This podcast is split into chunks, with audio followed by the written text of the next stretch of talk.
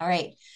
Um, so we are here at Musar. I'm very excited that our studies are barely going to be interrupted by the holidays because all of the holidays are on Shabbat and Sunday this year. uh, the only day that we will not have class is the first week of October because that will be in the middle of Sukkot and all of my kids will be home. And so I'm going to take off that one week. Um, and then also, I will just mention that at the end of October, I'm traveling to Israel. So I will, God willing, be missing one class uh, for that. Other than that, we are here. So that's nice. Um, you know, it's always the luck of the draw as far as the day of the week when the holidays all decide to pop themselves into the calendar.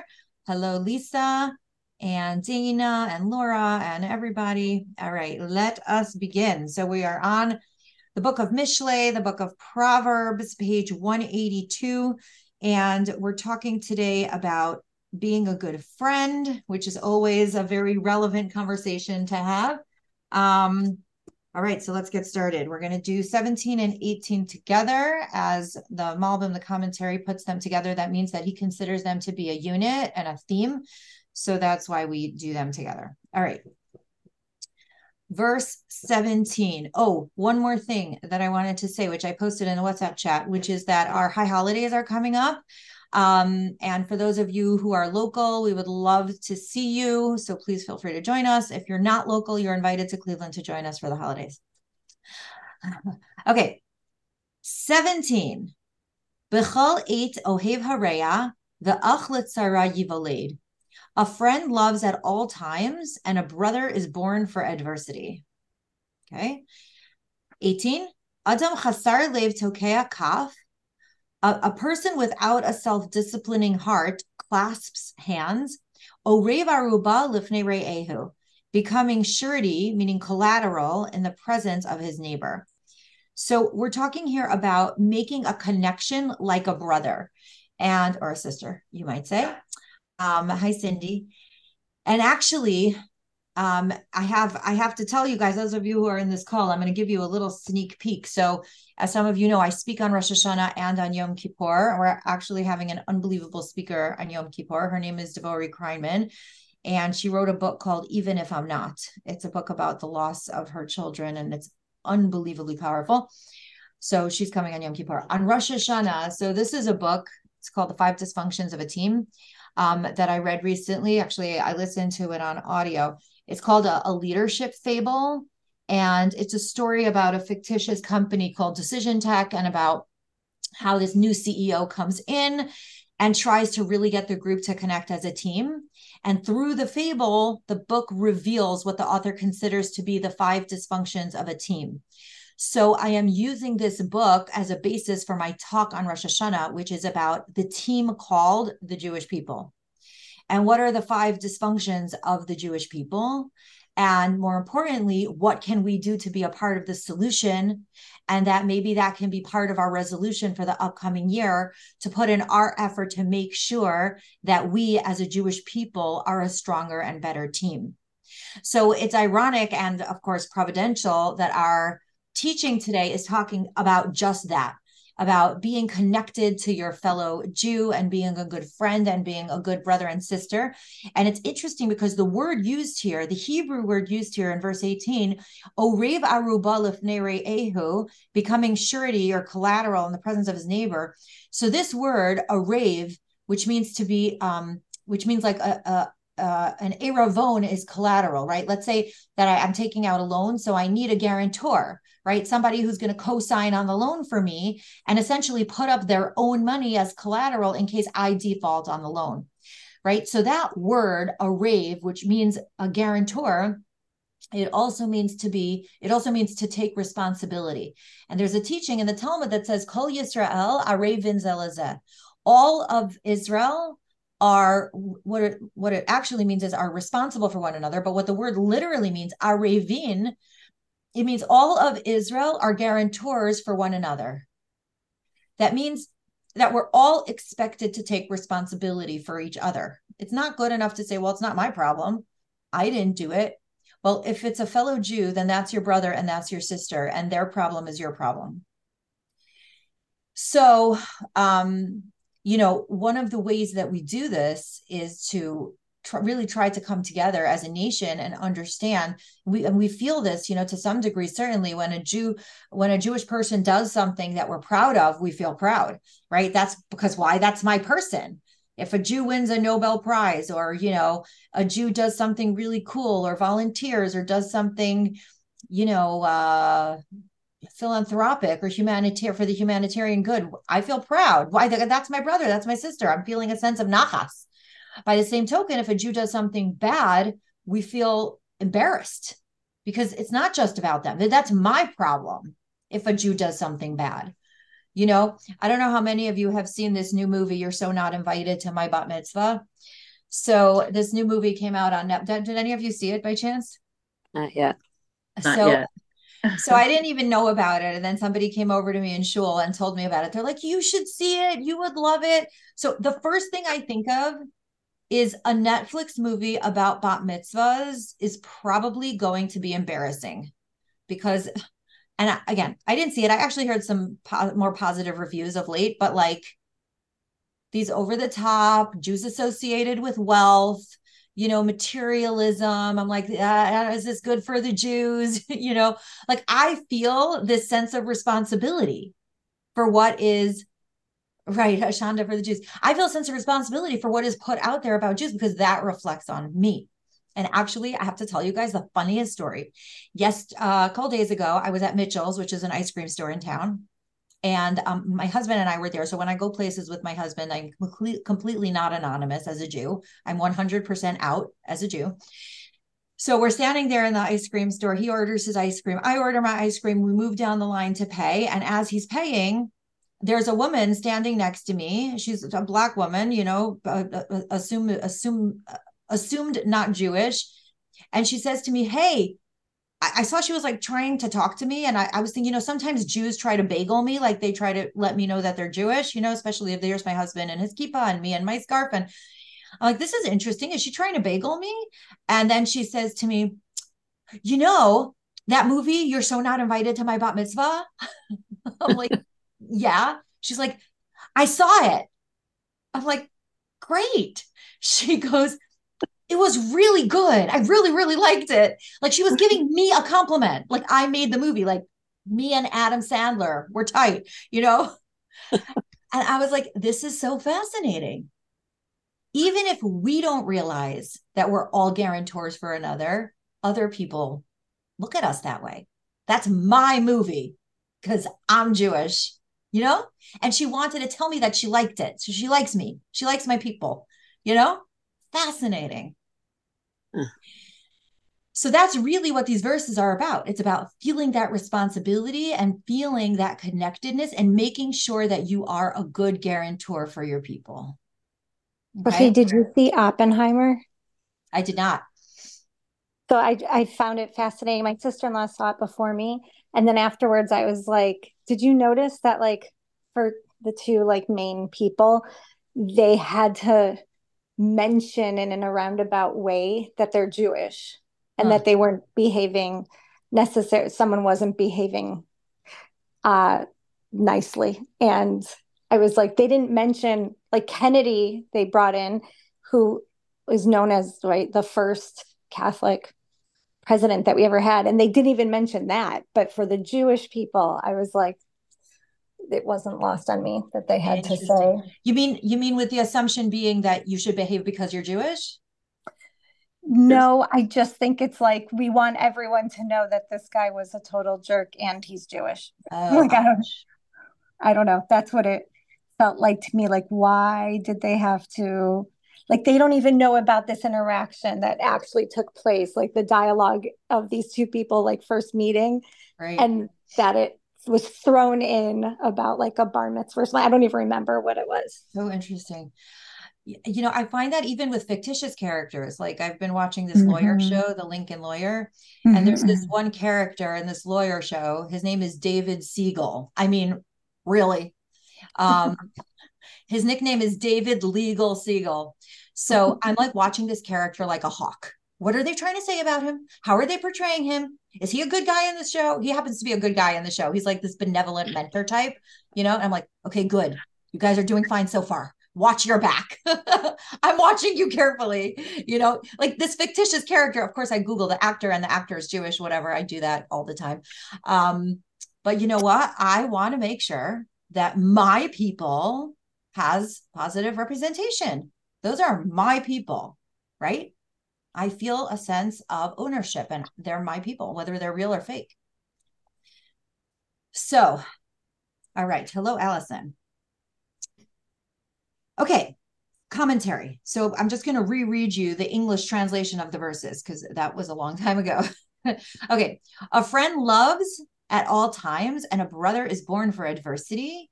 A person without a self disciplining heart clasps hands, becomes surety, which is collateral, in the presence of his neighbor. Okay, here's the commentary. The definition of a true friend is that he loves a person constantly, right? This is what it means to have unconditional love right? I don't just love you when you behave. I don't just love you when you're a good person, right? I've, I've seen this meme going around where it, it quotes the verse from the Torah, kamocha, you shall love your neighbor as yourself, right? Which refers to a fellow Jew. You shall love your fellow Jew as yourself. And then I've seen this like kind of original translation, which says, you shall love your neighbor even when he's not like yourself. So, right, it, even when somebody's not acting well or not acting like you would want them to. Hi, Larissa. So, the definition of a true friend is that he loves a person constantly, even more in times of trouble when he should be like a brother, ready for any sacrifice, right? So, what does a sibling do? And the Jewish people are all considered brothers and sisters. And I tell this to my kids literally all the time a sibling shows up for each other and it doesn't mean that you like them and it doesn't mean that you agree with them. you you can love them and not like them that's fine right the sometimes we don't like the people we love all the time but when push comes to shove you show up you show up for each other right it's like this line i heard a sibling is somebody that you would give your kidney to but not your phone charger which is very true Okay, so you show up like a brother, ready for any sacrifice, yet it is improvident and senseless, even for such a loving friend. This is a bit of a novel interpretation. Even for such a loving friend to clasp hands, give Correct. a firm handshake, right? So, what this means, a handshake represents like a business agreement. It doesn't necessarily mean that you should go into a business agreement with this person. Okay, right? You're my brother. I love you. Don't necessarily know if it's smart for us to go into business together, right? I think I will love you more if we're not business partners. So a handshake represents a business agreement. Give a firm handshake to go surety and become immediately responsible for his friend's business debts and commitments. This is to act without a heart. So that's what it says a person without a self disciplining heart, um, without foreseeing the future. So, this kind of being responsible for one another, caring about one another. My brother is my my fellow Jew is is my person and I care about them, right? But that but also and also at the same time it means that we have to be careful. You can't blindly trust somebody just because they're a Jew. Right? Unfortunately, we have seen that sometimes people are not, you know, we we wish that we could trust somebody just because they're Jewish, but unfortunately, we've seen that that's not the case. That's not necessarily true. So, all the while that we're connected and we were responsible, and I care about you and you're my brother, I also have to be wise and judicious about who I'm actually giving my, you know, my personal sense of uh, my what what's the word my stamp of approval on right financially and mm-hmm. who I am willing to give money to, you know, and it's it's so interesting when you think about it because coming from a Musser perspective and examining our character traits, right? Some people are naturally more generous and trusting, and some people are naturally mm-hmm. more suspicious and cynical. And so here you might have a person who's naturally very trusting, right? And they might say, Oh, my friend asked me to co sign on his loan. Of course I did. What? He's my brother. I, I know him since kindergarten, right? Well, the second half of the verse is for that person. Just because you love him and he's like a brother doesn't necessarily mean that he's the person that you should put your signature to. Because, you know, sometimes you just and, and people a lot of these like this kind of character trait you want to be nice but sometimes you're too nice and sometimes you're too trusting and sometimes you're too naive and you have to understand that there are risks the other the other like kind of opposite kind of character trait right is the person who's like what? No i would never co-sign on a loan. I would never no i no i don't think i'm you know i'm not going to give that person a loan. They need to figure it out for themselves right? So that person has to pay more attention to the first half of the verse. Be a brother. That's your person. You have to take responsibility for one another. So as with all character traits the goal is to come to a nice healthy balance in the center where you're neither too trusting nor not trusting enough where you're neither too naively generous nor too suspicious you want to have a healthy balance with this kind of dynamic okay hello to susan and debbie all right so, thoughts, comments, questions on 17 and 18? Ruchi, um, yeah. is it implying that there, it's not just that you may um, regret it if you lend money to a friend or something like this, or, eh, eh, but also that it can complicate the relationship if you mix business and pleasure or or so it's interesting that you mentioned that. This verse does not specifically say that it could impact the relationship but it does it does say i think the main the main point of this um the main point of this teaching is that it could it could be a very bad decision for you right but when you when it says um a person without a self-disciplining heart clasps hands the Malbim explains that as without foreseeing the future. Now, so that's left open to interpretation, meaning that the person is not truly considering the ramifications of their decision to go into a business relationship with a person that they don't know well enough, you know, whether they're going to be trustworthy. So, I mean, I I could see both of those, both of the things you mentioned in those words, meaning either the future means that it will bring financial ruin on you and or even if it doesn't bring financial ruin on you just the stress of being in this kind of financial relationship with this person could ruin your relationship. I think both of those things can be understood within the verse though neither of them is said overtly.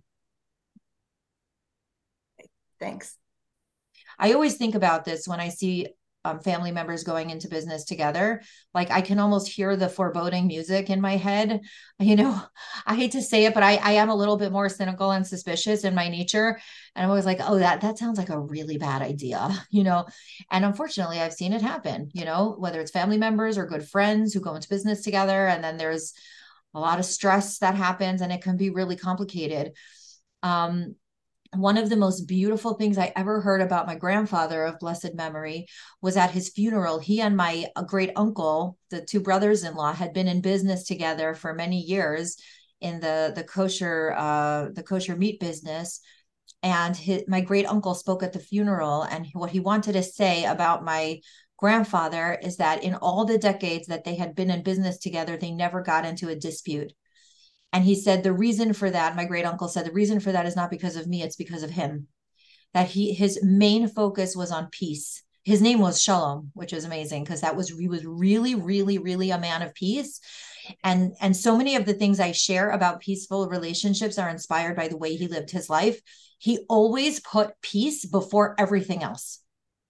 And so it was his commitment to peace that allowed him to be in a relationship with his brother-in-law for a business relationship with his brother-in-law for so many years.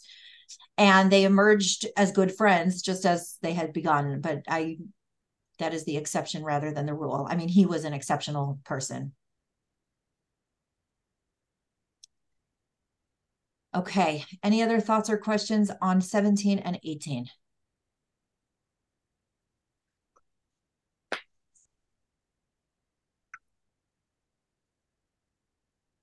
Okay. 19.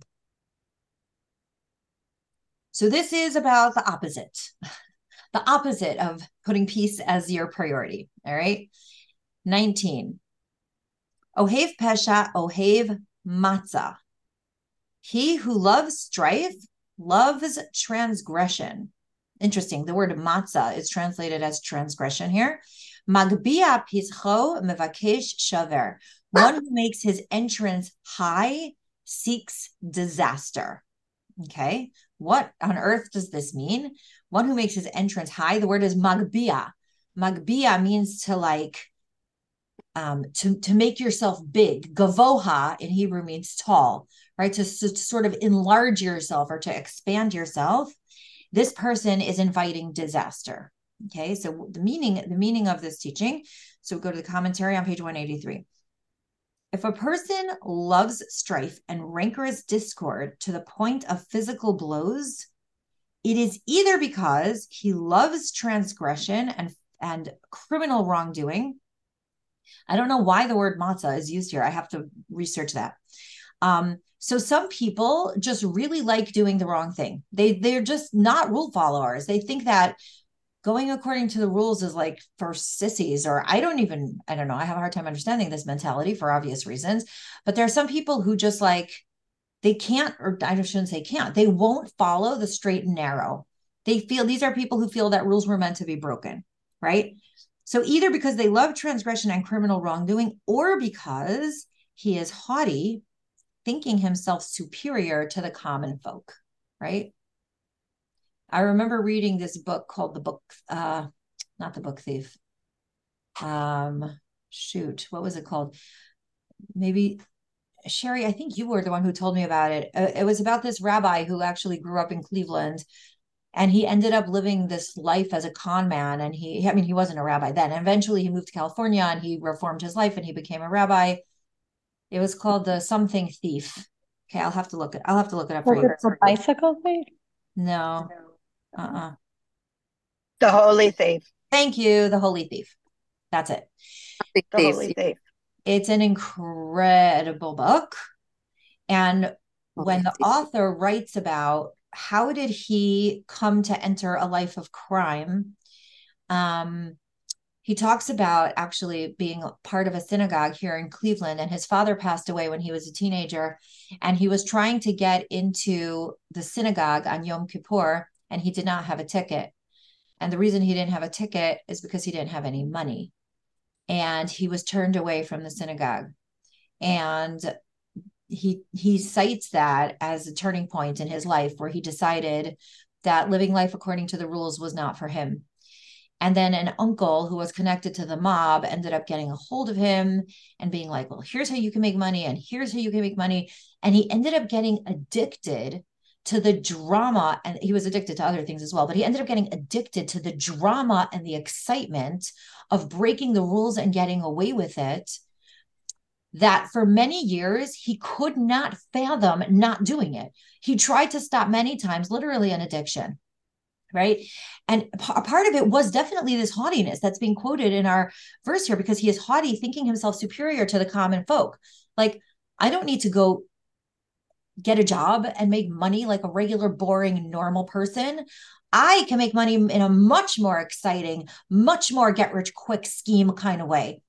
I'm smarter than everybody else. I'm better than everybody else. I have figured out how to outsmart everybody else.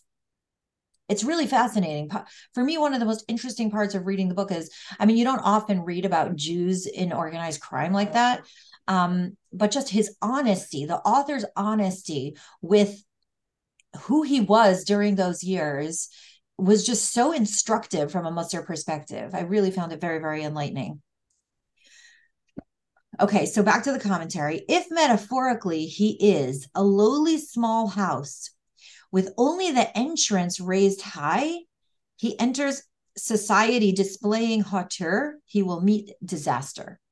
So this is such such an interesting metaphor. If you look at the second half of the verse, right? Where it says, one who makes his entrance high seeks disaster. So it's like, imagine that this man, what this verse is trying to say is, imagine there's this person who's trying to walk into his house, right? Now, in this house, the entrance is very high, but the ceiling is very low. So you hold yourself super, super tall and you walk through this house, but the minute you walk into the house, you're going to get hit in the head with something because only the entrance is high. The interior ceiling is very low. So he's saying this is the metaphor of the person this person. He holds himself very high. Look at me. I get away with all this stuff. I'm so smart. I made all this money. I figured out how to cut all these corners. And here are all these losers who are being law abiding citizens, right? But the actual house, so the entrance is very high, but the actual house is very low. Him as a human being, his character is very low. So this person is ultimately going to meet disaster it's not possible for this person to not get hurt. And this is a theme that we've seen several times throughout this book, where King Solomon is trying to reassure us that when you see people like this in the world who constantly seem to skate by by not doing the right thing and not following the rules and getting away with murder, and King Solomon seems to really want to reassure us and say, do not let those people mess with your head. There is justice in this world. There is karma. He doesn't call it karma, he calls it God. And these people are going to meet the disaster by the trap that they set. It's not possible for a person to continue in that deceptive path indefinitely. It will guaranteed catch up with them at some point.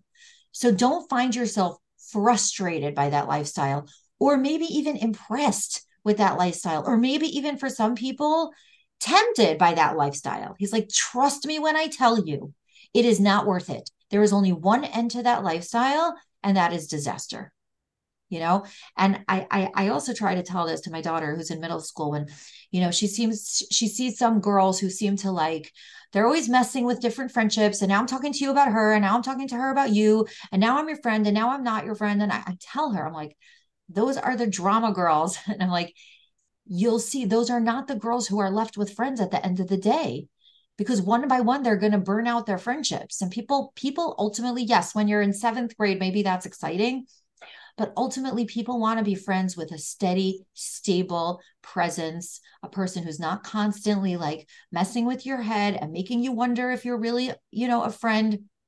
It's not sustainable. It's not a sustainable lifestyle. Okay. So that's number 19. Any thoughts or comments on 19? I would, you just pretty much said it, but my the, my thoughts went straight to gossip um, and just how it's like that bad thing and it's enticing and it's drama and it connects people. But at the end of the day it's just not the best way to connect with somebody and make a relationship. And those relationships usually end up really kind of not um i was going to say maybe toxic or just not enjoyable. I'll leave yeah. it at that Right. And it's so true. And even the friends that you're supposedly connecting with over your gossip, like eventually people will come to understand that the gossipy person is not the person that you can trust. Right. People are not going to confide in people like that because they know that their secrets are not safe. Absolutely. Right. So I yeah. just saw I just saw a recent phrase that said, um, you can be sure that if your friend talks to you about someone else, they're going to talk to someone else about you. mm-hmm. Sobering but true. Sherry, you're on mute.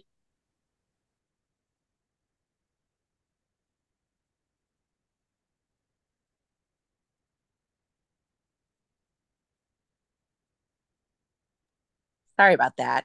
Um, this I don't know if anybody's seen this very difficult. I don't recommend this for everybody. Movie called Painkiller, which is a six part um, kind of docu series, also with Matthew Broderick playing Dr. Sackler and the whole opioid. And it's it's not. I don't. I really don't recommend it for everybody. It's very triggering. It's very dark. It's very sad. But it's a lot about what you're saying, and nothing about him um, is really good and it's very evil. And um, it just reminds me about how every time I, we just finished it last night, and I really wanted to see it for a variety of reasons. But it reminds me of what you were saying about Jews. I'm so disgusted that they were all Jewish and that this family did this. I mean, really created. Um, I hope nobody knows them, but really, I mean, it, it's it's evil what they did, and it's just uh, really sad. It reminds me of when we discussed Madoff. So I just thought I'd mention yeah. that we can add the Sacklers, sadly, to the Madoff group because it's it's horrifying. Mm-hmm. They literally knew what they were doing. Yeah. And uh, it's hard to watch. To, I, yeah, I listened to a different. Sorry, there's Nick. another one. Yeah, dope. I listened to a different podcast about them. It was called um, I can't remember what it was called actually, but yeah. I the whole time I was listening to the story, I was like, I was feeling personally ashamed. Yeah, yeah, that's how I feel. Right. So that's why I said I don't re- recommend it for everybody. Um, but it is it's the exact thing that I'm only bringing it up because it's the exact thing that you're yeah. saying. And we finished it last night, and um, it's horrifying. It's horrifying. Yeah. Is the medical school at Hebrew University still Sackler Medical School? I don't know. They've taken their name off of all, okay. all buildings as far as this movie is mentioned. Um, at least the museums they mention specifically New York buildings names come down from um, big institutions and a lot of um a lot of schools, but I'm not sure exactly. I, will that's easy to check out. Yeah, yeah, terrible. Anyway, yeah. Thank you, Sherry. Sure. okay. Any other thoughts or comments so far?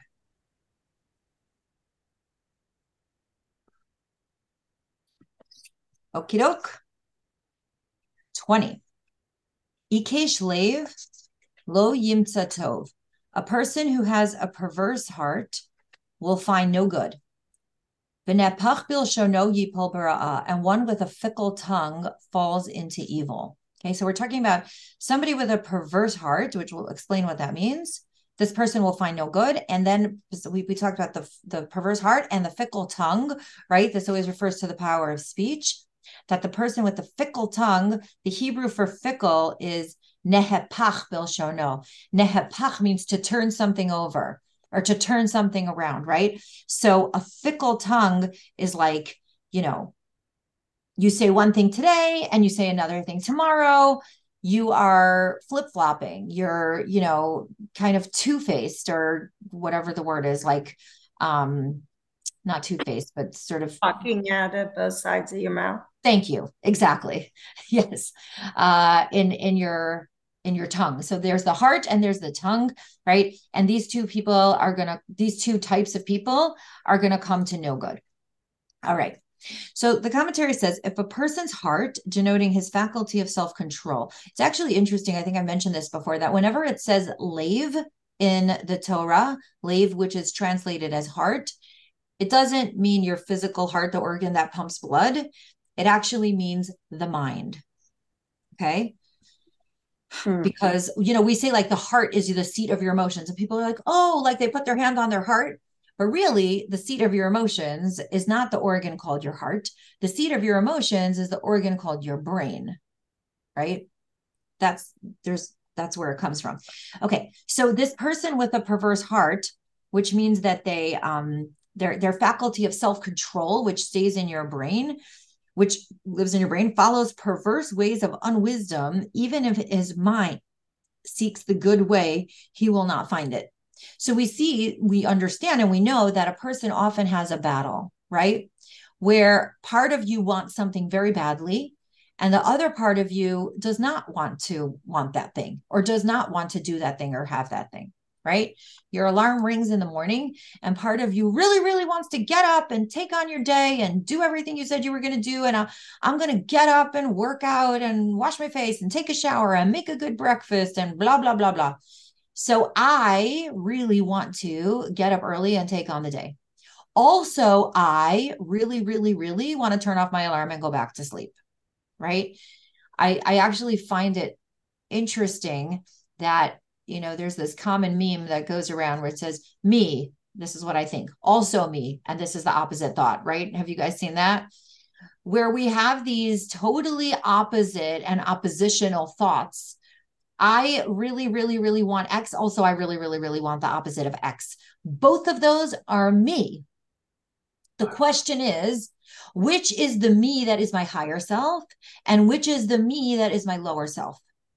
And therefore, I need my function of self control and discipline to choose the voice of my higher self instead of the voice of my lower self. So, the voice of my higher self is the one that's telling me to get up out of bed and take on my day. The voice of my lower self is the one that's telling me to shut off the alarm and go back to bed. The voice of my higher self is telling me to be calm and patient with my triggering child. The voice of my lower self is to give them a piece of my mind. Jackson's card. Okay. So, back to the commentary. Uh, if a person's heart follows perverse ways of unwisdom, even if his mind seeks the good way, he will not find it. So, here is a battle within a person of following a perverse path versus seeking the good path. That can be gained only through the wisdom of tradition. So, this is sort of what I was saying before about my grandfather, right? When you have a tradition, a precedent, a teaching to fall back on, the wisdom of your ancestors. You can channel stories of the Torah, things that you've learned. Uh, you know, for me, like I might think about what would my grandfather have done? What would my grandmother do? What would my father, what would my mother say? What would my in laws do? And I think about these precedents and these traditions that have come before me, right? Where when I find myself in a battle with myself, I can go back to previous examples and say, okay, wait, but that's not what they would do, or that's not how they behaved. And then it can clarify for me who I really want to be in my highest self.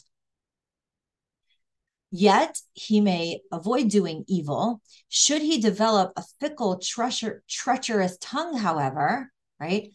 Um, with false equations and philosophical inquiries into other faiths and beliefs leading to heresy, not only will he fail to find any good, but he will fall into evil.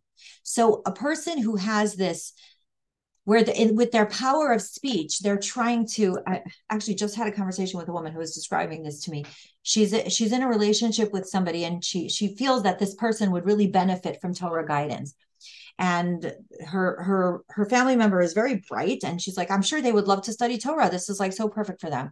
Anyway the, the family member was studying torah but she she was in a in a class with this person and a chabad rabbi and every time the chabad rabbi would get into a topic of self-improvement that touched a little too close to what this person needed to work on this person would change the subject and like very deftly figure out a way to talk about something else. So even if you are supposedly there because you want to do better, right? It's like your fickle tongue can find a way to divert and deviate and talk about something else and refuse to face your stuff or really be honest about where your inconsistencies are. You know, because we're very, you know, we're very clever that way. If we're trying to avoid confrontation or we're trying to avoid owning up to our garbage, we can find a way to sweet talk ourselves out of pretty much anything right? And that's what the second half of this verse is talking about this perverse what is it? A fic- this fickle tongue. Fickle meaning not only that you know what i said before is that sometimes i say this and sometimes i say that but also a fickle tongue which can be a traitor to who you really want to be. Your your words can betray you and and i really want to improve but I also really don't want to improve because improving is so annoying. Okay. And then with my tongue, I can figure out a way to make it somebody else's fault or to figure out how to evade responsibility or this is not really a problem. Let me explain to you why. Right. So your tongue can be a traitor to who you really want to be. And that's why studying Musar is so vital because it helps us become, if nothing else, it helps us to become self aware when we are making stuff up because we don't want to own up to what we really need to work on. You know, and even as we're saying it, where we're like, oh no, I totally don't need to do that. And then in our heads, we're thinking, oh yes, I totally do need to work on that. So even if we're being dishonest, at least we are aware of our dishonesty. And that is a huge accomplishment. So, all this Musar study sensitizes us to when we're doing this kind of fickle, perverse thing where we say something and we don't really mean it, or we pretend that we don't really notice where our work is, but really in our minds, we're like, I, I see, I see what you're doing, Ruchi. Yep, I'm onto your game. I got you. So that kind of self-awareness is what's so valuable in Musar study that when we do, we all have this, you know, perverse heart syndrome, I'll call it. We all have, you know, fickle tongue syndrome. We've all been there and we've all done that. And that's okay as long as we're honest about where our work is. You know, I, I said this, I think, in my Tuesday class, and um, I had a funny conversation with my daughter this morning because, you know, in, in the morning, me and my two daughters were in the kitchen getting ready, and my one daughter is making her iced coffee, and I'm making smoothies. And um, I was I was in the middle of making myself a smoothie, and I saw that there was no milk. So my daughter Hindi went into the uh, garage to get another bottle of milk. So I I saw that she was in the garage. I wasn't sure why she was there. I said, "Oh, Hindi, once you're in the garage, can you please get me a bottle of milk?" She goes, "Yes." That's what I'm doing. I'm going to get you a bottle of milk because I am the most awesome daughter that ever lived. so we were all in a very good mood this morning. I'm not really sure why. So I said, you know, it's so funny. I said, I just said something in my um in my Tuesday class. I was quoting, I think, I think it was the Kotzker Rebbe, this Hasidic rabbi. He said, a tzaddik, a righteous person who thinks he's a tzaddik, right? So a righteous person who thinks he's a righteous person is not a righteous person. And a rasha, a wicked person who thinks he's a rasha is not a rasha. Okay. So if you're righteous and you think you're righteous, you're not righteous. If you're wicked, but you know you're wicked, you're not wicked. So she was thinking about that for a second. And she's like, Oh, so if I'm like the best daughter in the world, but I know that I'm the best daughter in the world, then I'm not the best daughter in the world. I said, Well, I didn't say that. She goes, Well, she says to me, Tati, that's what my, my kids call my husband, it's father in Yiddish. She goes, Tati is such a tzaddik. Do you think he knows he's a tzaddik? I said, no, he doesn't think he's a tzaddik. She goes, he doesn't? I said, no, he thinks he has so much more work to do. She's like, I, why can't he see himself the way he really is? so I said, because if he would be a tzaddik and he knew he was a tzaddik, then he wouldn't be a tzaddik anymore. so that was our conversation this morning. Um, but what I'm thinking about here is this honesty that I'm talking about, right? As we're like making stuff up or talking out of both sides of our mouth, we're on to our own game. We're being honest, right? So then we're not, so then we're not a bad person anymore because we know what we're doing. We're, we're on to our own game. The minute you're on to your own game, you are already on the path of righteousness. Right? Okay. So that is a good place to conclude for today. Any closing thoughts or comments, ladies? I loved how you said that you draw upon the wisdom of your um, grandparents mm-hmm. or your dad. Um, and it just reminded me of when Joseph is struggling with, is it Potiphar? Yeah. And then he thinks of his father and is able to be like, yeah, I'm not going to have this affair. mm, yeah, right. He sees his uh, he's a, he's about to get into this affair, and he sees his father in his mind's eye, right? And he's like, nope, can't do this. Yeah. Very powerful. That's great. Thank you, Heather. Any other thoughts before we conclude?